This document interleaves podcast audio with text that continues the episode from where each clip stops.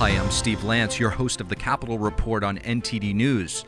If you have not done so yet, please hit that subscribe button to stay up to date with all of the latest news coming out of the nation's capital and beyond. Hello, and welcome to this special edition of the Capitol Report on NTD Television. We hope everyone had a wonderful Thanksgiving Day. Recently, we had a chance to sit down with former Trump administration trade advisor Dr. Peter Navarro. Navarro has just published a new book called Taking Back Trump's America Why We Lost the White House and How We'll Win It Back. He'll give us an inside look at the Trump administration, including its China policy, the trade deal with China, as well as personal decisions. Here's a look. Peter Navarro, thank you so much for joining us. Great to be with you, Steve. Peter, in the book, you, you do mention that uh, during the Trump administration, um, they could have been tougher on, on China. Yeah. If you could tell us, uh, you know, in a nutshell, how. Sure. Um, the, um, the book begins, Taking Back Trump's America begins in 2016 during the campaign. And what really distinguished candidate Trump from the, the 16 other Republicans winning was the MAGA agenda. It was a strong border. It, was an end to endless wars. But one of the key key issues was getting tough on communist China, and we did that to a large extent. I think one of the great achievements of Trump was to raise the consciousness of the American people to understand now, without any doubt, that China, communist China, is the single greatest existential threat to this country. Yet, in the last year, as we were hurtling towards Election Day, there were a number of things we could have done to be as tough on China as we should have been, where we stumbled. There was the issue of, of Huawei, uh, there was the issue of TikTok, there was the issue of ZTE. I'm sure your, your viewers have heard those names all before. We were, we were supposed to crack down on them, put Huawei and ZTE effectively out of business. And those punches got pulled. And the, the problem was always bad personnel inside the White House who were back channeling the Chinese and acting, in my judgment, in a treasonous way against the country and President Trump. And I'm talking principally about Steve Mnuchin, the Treasury Secretary, the Neville Chamberlain of our time, Larry Kudlow, the Lord Halifax of our time to join the Neville Chamberlain and Jared Kushner. And it was just a constant, exhausting battle uh, to push forward a tough on China agenda. And these guys would, would push back in ways which were not appropriate. They engaged in bad process, process files, back channeling. And it was, the end of the day, just wrong. But the biggest thing that got away from me and it's featured prominently in the Taking Back Trump's America book, is the failure to get a beautiful executive order signed by President Trump that would have held communist China rightly, rightly accountable for the virus and the pandemic in a way which would have held them uh, certainly financially responsible, as well as clearly identifying them as the source of the virus. And that was, um, that, that one broke my heart because I knew in my bones that the biggest thing the Democrats had attacking Trump was uh, his perceived failure on the pandemic. They blamed, they got the American people to blame Trump for the pandemic. And if we could only have shifted that blame where it rightly should have gone, both to communist China and, by the way, Anthony Fauci, I think it would have made all the difference in the world. It's a very interesting point because I think a lot of China watchers and yourself probably remember when the former president was on the podium, he would oftentimes kind of allude to that fact that he yeah. was going to. So you almost felt like that was coming, yeah. but it never did. Well, he was always being pulled back, and, and the, the reason was uh, this so called skinny trade deal, which was an abomination in and of itself. I told the boss, that it was a bad deal and that even as bad as it was, the communists would never even abide by what there was in it. And that has turned out to be historically accurate. And so there was always this tension that uh, Mnuchin, Kudlow, Kushner, at times even the trade rep Lighthizer, wanted to preserve that skinny deal and therefore were afraid to take tough actions on China uh, particularly uh, this executive order, which would have held China accountable. And I was trying to explain to these people, and, but, but frankly, they're just politically naive. I mean, every single one of them had no understanding of this country. They were not of Main Street. They were not of the deplorable fabric. They were not of the 2016 campaign DNA that I shared with the boss. I, I'm only one of three people, three people who was with the boss from the campaign all the way to the end. Three senior advisors, the other two, Stephen Miller and Dan Scavino. Everybody else, you know, they, they came and went. Um, but I, I pers- persevered, and the boss kept me because he knew I was the guy who best exemplified what he wanted to do. I want to ask you, Peter, I'm sure you've already heard by now, um, many uh, close people to pres- the former president, uh, most recently Mike Lindell, uh, has been um, raided by the FBI. This is an unprecedented use of force. Um, so many people, including yourself. Why do you think we're seeing this? Yes, well, from my own story, as, as at least some of your viewers know, I was arrested at Reagan National Airport by five armed FBI agents. I was not a flight risk. I was being charged with a misdemeanor. The, the standard protocol for that is a, what's called a voluntary surrender. They call me or my lawyer, say, hey, we got an arrest warrant, just come on down to the court, we'll process it and get you out. No, no bail required, right? That's what they should have done. Instead, they grabbed me, stuck me in leg irons, solitary confinement. They stuck me, they seem to be proud of this, the same cell that John Hinckley sat in when he shot Ronald Reagan. Uh, they didn't allow me to call an attorney, and it was an attempt at pure bullying and intimidation. And they leaked it to the press, by the way, while I sat there in solitary. And I wasn't surprised, sadly, because I was aware of the, uh, the rot and it is a rot within the FBI going back to 2016. You have to remember the preemptive coup that was attempted against Donald Trump with the, the, the now fully discredited Russia hoax. That was Hillary Clinton's campaign working with James Comey, Peter Strzok, uh, Pay, Lisa Page, and others, maybe Brennan, maybe Clapper, uh, in the, in the uh, what they call the IC, the intelligence community.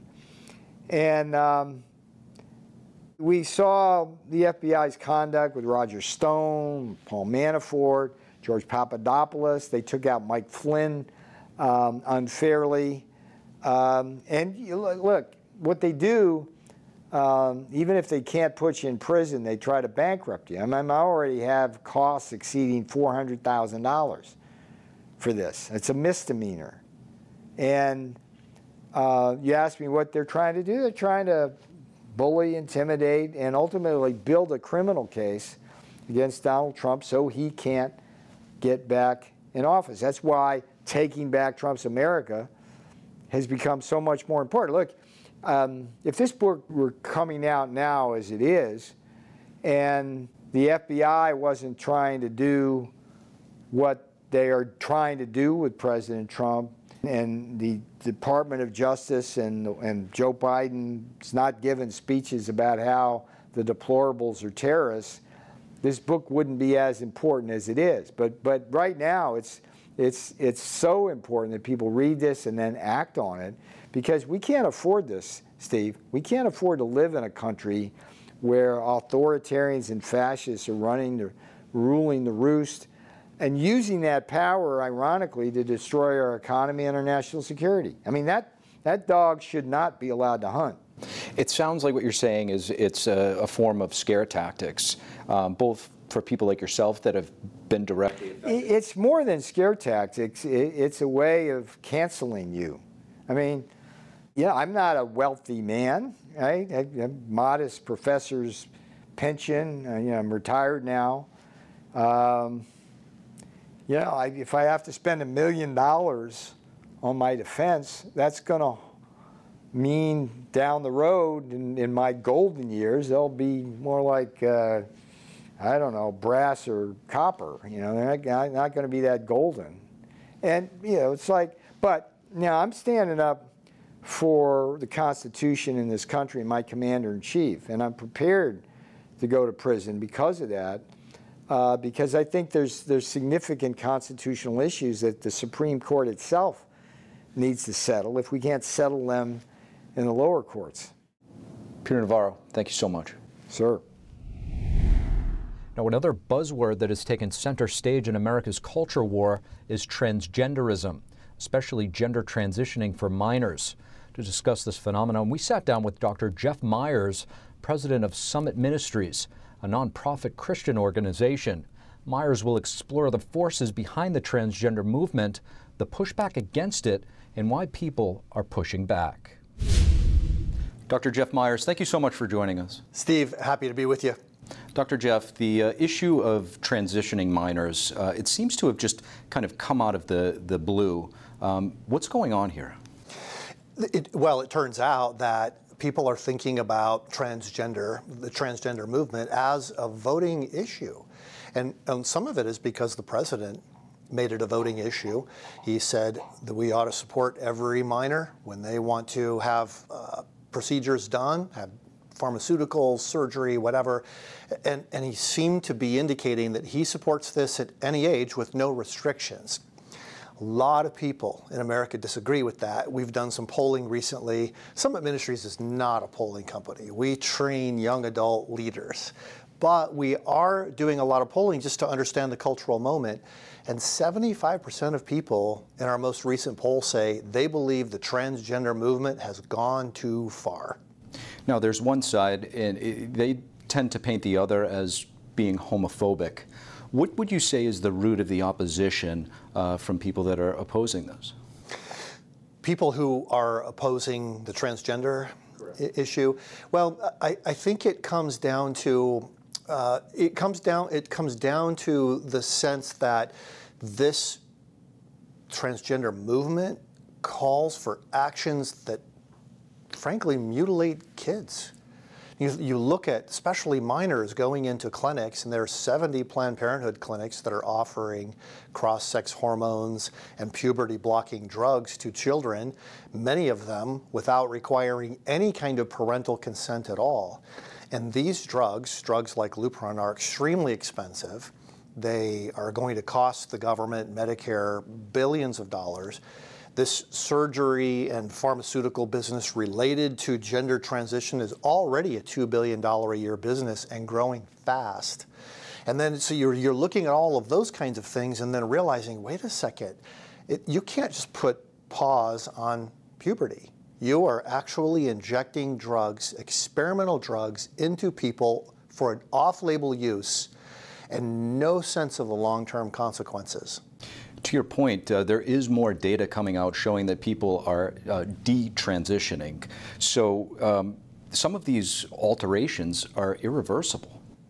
Uh, that is true. And there are a lot of people detransitioning. That is now actually becoming a movement in social media in the same way that the original transition movement sort of was generated through the internet as well.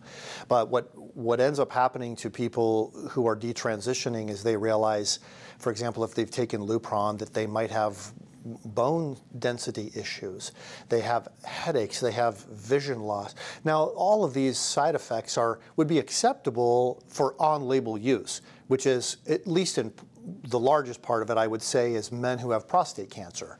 So this drug is used to help slow down the growth of the cancer in their body. But when you put it into the bodies of teenagers, it can actually create permanent damage. And doctors aren't talking about this. They're just saying, well, let's just pause puberty for a little bit until you kind of get things figured out. This is just not reality. Now, we hear about this term uh, gender dysphoria. Um, there was a time where a, a, girl could be a tomboy and, and, and that was it, and then she'd grow up to be heterosexual. And, and, uh, but now there's a lot of influence that's kind of seeping in. How would you say uh, children nowadays, with so much of these pronouns and, and, and social emotional learning, can break through uh, the fog? Well, a lot of children are just very confused by what's going on, but I think it's important to help children understand that gender is not something that falls along a spectrum from male to female. There is a male spectrum and there's a female spectrum. That there are men who are more masculine, men who are less masculine, according to cultural stereotypes, and that's all they are, stereotypes. And same, same with women. Ironically, in saying that they want to oppose those stereotypes, a lot of people in the transgender movement actually end up enshrining them. You see men parading around in dresses and wearing makeup as if that's what they believe women should do which actually reinforces a stereotype that women are those, you know, are like that. Uh, all of this is just, it goes back to a battle over language, it goes back to a battle over the difference between sex and, and gender. Dr. Jeff, I want to uh, ask you about bringing God back into society. Um, our country's state mottos, uh, slogans have always referenced God, the Pledge of Allegiance, but we've seen these things kind of be thrown to the wayside. Steve, I come at this as a, as a Christian. So, as, as what I do at Summit Ministries is help young adults develop and become strong in a biblical worldview. And so I, I, think there is this sense in which what we're facing now is a battle over truth. Capital T, truth, the idea that truth actually exists and we can know it. Not easy, it's not delivered to our doorstep, but we can know it versus the idea of speak your truth, which says that reality can't be known by us. So we make up our own reality through the things that we believe.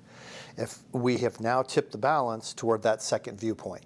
The vast majority of people now believe that truth is up to the individual rather than something that can be known to be true. Well, at the heart of what can known, be known to be true is the nature of God and His character. And as a Christian, I would go even further and I say this in my book, Truth Changes Everything, that truth exists. And it's not just a set of logical propositions, it's not just a mathematical formula that models the world, it's a person. It's Jesus. And it turns out that it was people who held that belief who had a significant impact on turning the world around. If we were to re embrace our understanding of God's nature and character, it, it would change everything for our country. So you mentioned your book, Truth Changes Everything. Uh, if you could just uh, expound a little bit more and tell us about uh, your book. Well, I, in the book, Truth Changes Everything, I look at the battle between the idea that truth can be known, seek the truth, versus the idea that truth cannot be known, speak your truth, which is what we hear people talking about. And what I really uh, was excited about in the book, and I wrote it during a battle with cancer. So I literally thought it might be the last book I ever get to write and, and I, I, wanted, you know, what am I going to write on if that's this is the last thing I can say? And I knew it had to be on truth because it's the most important thing to stand for. And then all the chapters are just stories how truth changers changed everything in science and in art and in education and all these different areas of life. It is it's just it's story after story after story of everyday people just like us who did just did their thing as best they could, and the world ended up changing as a result. They never put on their college application, I want to change the world. You know, they just were the very best scientists they could be because they loved Jesus, and then everything else changed. I just want to get back to the scary stuff here. Um, the you know, the New Age Dictionary, another term that we hear is uh, groomer. Um, Kids start to learn grammar in the fourth and fifth grade. Uh, they're taught about pronouns. A lot of this um, teaching can happen in a very subtle way. Um, how concerning is this to you? Well, if someone wants to convince you that you should obey them no matter what, they might try to convince you, first of all, to break down your observation of what is knowably true. If you can get little boys and girls to look at other little boys and girls and say there is no difference, then you can get them to believe anything. I, I think it, there's a sexual grooming aspect to this that's a big part of it. But it's just grooming people into a false worldview. It's, it's essentially saying that when you look at something and you know that it is real, it isn't if we say it isn't. If that's not a definition of totalitarianism, I, I struggle to define that term. Dr. Jeff Myers, thank you so much. Thanks, Steve. I just want to thank everybody for listening to this episode. If you enjoy our content, please leave us a rating and a review, as it really goes a long way in helping us spread the truth. Until next time, I'm your host, Steve Lance at NTD, and we'll see you soon.